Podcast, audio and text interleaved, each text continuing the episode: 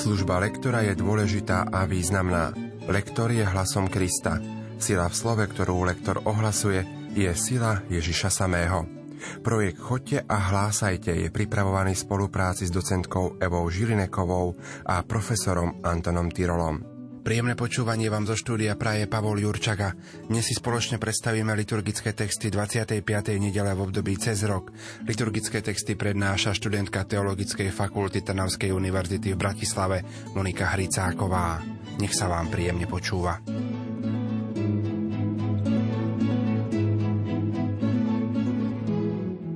Proroka Amosa možno spokojne nazvať sociálnym prorokom. Tento boží služobník pochádzal z nízkej spoločenskej vrstvy, bol chovateľom dobytka, pastierom. Preto jeho prorocké ohlasovanie je neobyčajné, ostré a jasné, bez akýchkoľvek ohľadov na mocných tohto sveta. Dnešný úryvok to plne potvrdzuje. Svoje prísne slová adresuje boháčom, ktorých nič nezaujímalo, iba ich majetok. Stratili akýkoľvek cit pred posvätným dňom a nemohli sa dočkať, kedy už prejde, aby mohli obchodovať a klamať a utláčať chudobných. Zostáva už len konštatovať, že v dnešnej dobe by ten istý prorok asi ani nemusel veľmi meniť svoj slovník. Na druhej strane je to výzva pre nás, aby sme videli všetky hodnoty života správne a mali ich správne zoradené. Čujte vy, čo šliapete po chudákovi a nivočíte bedárov v krajine. Hovoríte, kedy prejde nov mesiac, aby sme mohli predávať obilie, a sobota, aby sme mohli otvoriť sýpky, zmenšovať mieru, zvyšovať cenu a používať falošné váhy, kupovať úbohých za peniaze a bedára za pár sandálov a predať aj smeti z obilia. Pán sa zaprisahal na slávu Jakuba. Nikdy nezabudnem na nejaký ich skutok. Počuli sme Božie slovo. Slovo má docentka Eva Žilineková. V prípade každého čítania by sme si mali všimnúť to, čo je napísané v lekcionári šikmým písmom, teda kurzívou. A tu máme poznámku proti tým, čo kupujú úbohých za peniaze. Uvedomme si, že celé toto čítanie je proti tým, čo kupujú úbohých za peniaze. Môžeme si to preniesť v akomkoľvek význame, môže to byť mimoriadne súčasné i pre nás. V tomto prípade je začiatok, začína sa prvý riadok úvodzovkami dolu a posledný riadok úvodzovkami hore. Ale máme tu dva odseky, pričom ten prvý odsek má viac riadkov a druhý odsek má len dva riadky. Pán sa zaprisahal na slávu Jakuba, teraz je priama reč Pána. Nikdy nezabudnem na nejaký ich skutok. Pre nás by to mala byť výstraha, aby sme sa nikdy nedali ovplyvniť okolím k takým zlým skutkom, ktoré sú opisované v prvej časti. Nov mesiac je prvý deň siedmeho lunárneho mesiaca, ktorý sa slávil až do čias Nového zákona. A sobota, židovská sobota, je nám jasná. Tu ide o to, aby sa skončilo obdobie, keď sa nesmú konať všetky tieto skutky, ktoré ožobračujú iných ľudí. Preto každý jeden verš je potrebné povedať zrozumiteľne a opäť to, na čo vás dosť často upozorňujem, nespájajte to, aj keby sa vám zdalo, že logicky by to mohlo byť spojené. Ale všimnime si, ak odsadíme kupovať úbohých za peniaze a bedára za pár sandálov a predať aj smeti z obilia, má oveľa väčšiu vážnosť, ako keby sme to spojili, kupovať úbohých za peniaze a bedára za pár sandálov a predať aj smeti z obilia. Ani tie obrazy, ktoré sú v tomto čítaní naznačené, nevyjdú v takom význame a v takej hĺbke, v takom, v takom obrovskom zmysle, ako boli pôvodne plánované, aby sme si my z nich vytvorili.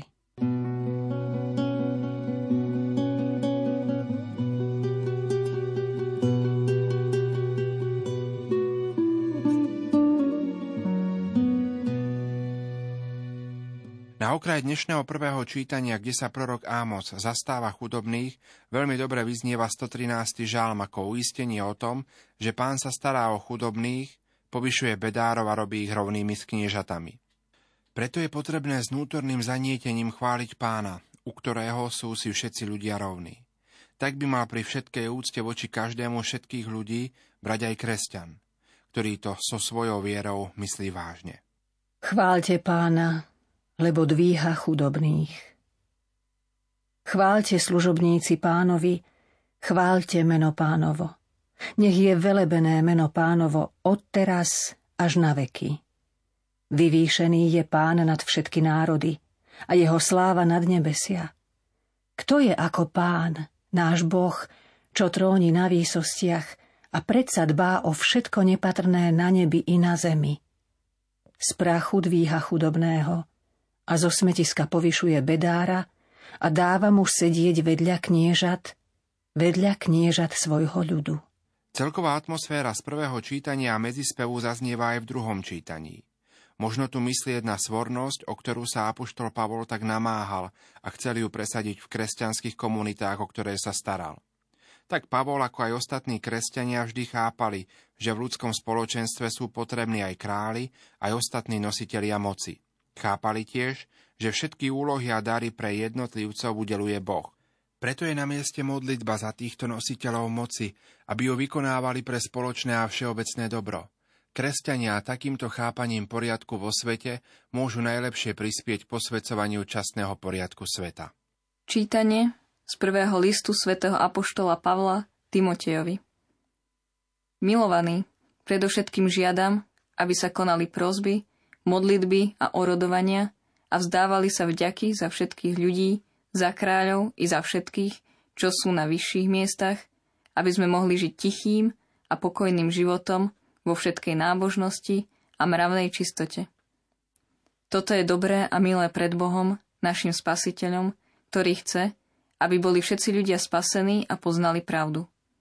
Lebo jeden je Boh a jeden prostredník medzi Bohom a ľuďmi, človek, Kristus Ježiš, ktorý vydal seba samého ako výkupné za všetkých, ako svedectvo v pravom čase.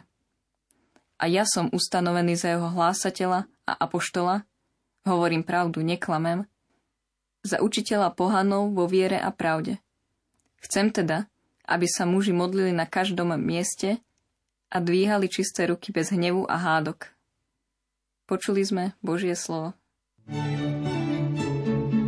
Slovo má docentka Eva Žilineková. Máme celú jednu jednoliatú časť druhej kapitoly listu svätého apoštola Pavla Timotejovi. Je to úžasné, ako Boh chce spásu všetkých ľudí. Spása je poznanie pravdy a Pavol dostal od Pána poslanie kázať o spáse ponúknutej všetkým. Smrť Ježiša Krista je svedectvo otcovej lásky. Toľko asi také tie hlavné myšlienky tohto úryvku. Poďme sa pozrieť na ťažkosti, ktoré nám hrozia pri interpretácii. V druhom slove máme predovšetkým. Tu moje časté opakovanie všetkým musí byť počuť F. Predovšetkým prosby, prosieb, prosby, prozieb. Áno, musíme to meniť. Zmení sa vďaka tomu, že máme spodobovanie. Modlitby, ale keby sme mali v množnom čísle, bolo by modlitieb. Ale v tomto prípade máme prosby, modlitby v tomto tvare. Vzdávali. Pozor, aby sme povedali predponu V, pretože ináč by bolo zdávali. A vieme sami, že slovo zdávať znamená niečo úplne iné ako vzdávať. Vďaky, takisto predpona V, aby nebolo ďaky. Všetkých. Vidíte, jedna veta a koľko problematických miest.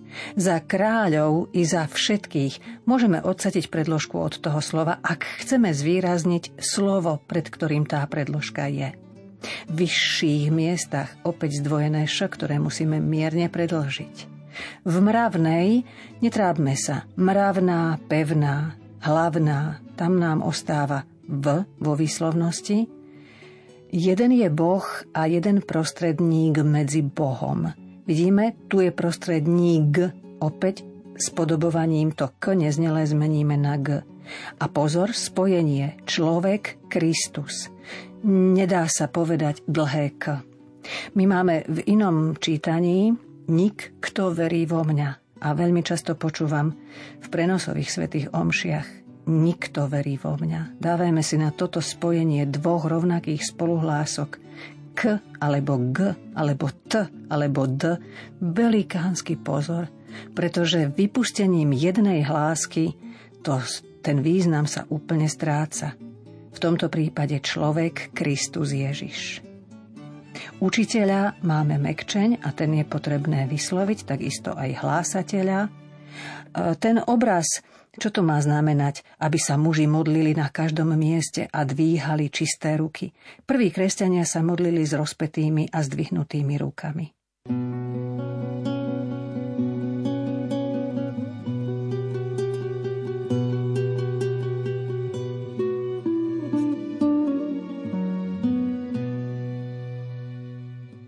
Lukášov evanjeliový úryvok hovorí o chytrosti človeka, ktorý pri zistení, že sa mu končí výhodné postavenie, ktoré malo istého bohatého človeka, rýchlo myslí na svoju budúcnosť a snaží sa, hoci aj nepoctivým spôsobom, zaistiť pre svoju budúcnosť.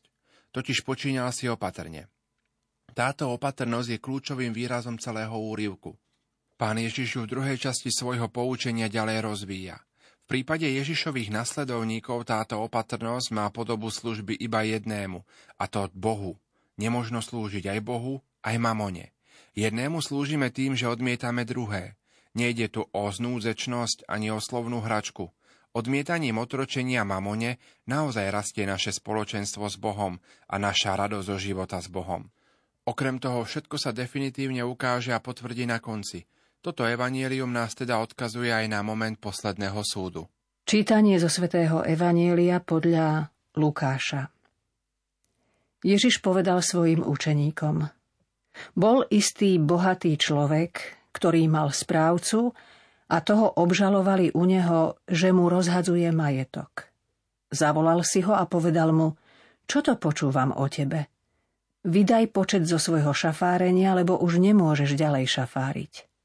Správca si povedal: Čo budem robiť, keď ma môj pán zbavuje správcovstva? Kopať nevládzem, žobrať sa hanbím. Viem, čo urobím, aby ma niekde prijali do domu, keď ma zbavia správcovstva.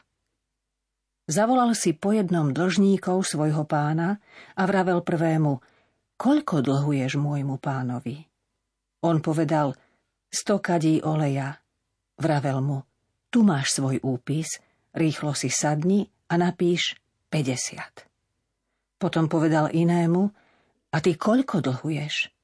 On vravel: sto meríc pšenice.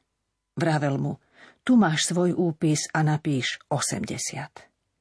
A pán pochválil nepoctivého správcu, že si opatrne počínal. Lebo synovia tohto sveta sú voči sebe navzájom predvídavejší ako synovia svetla.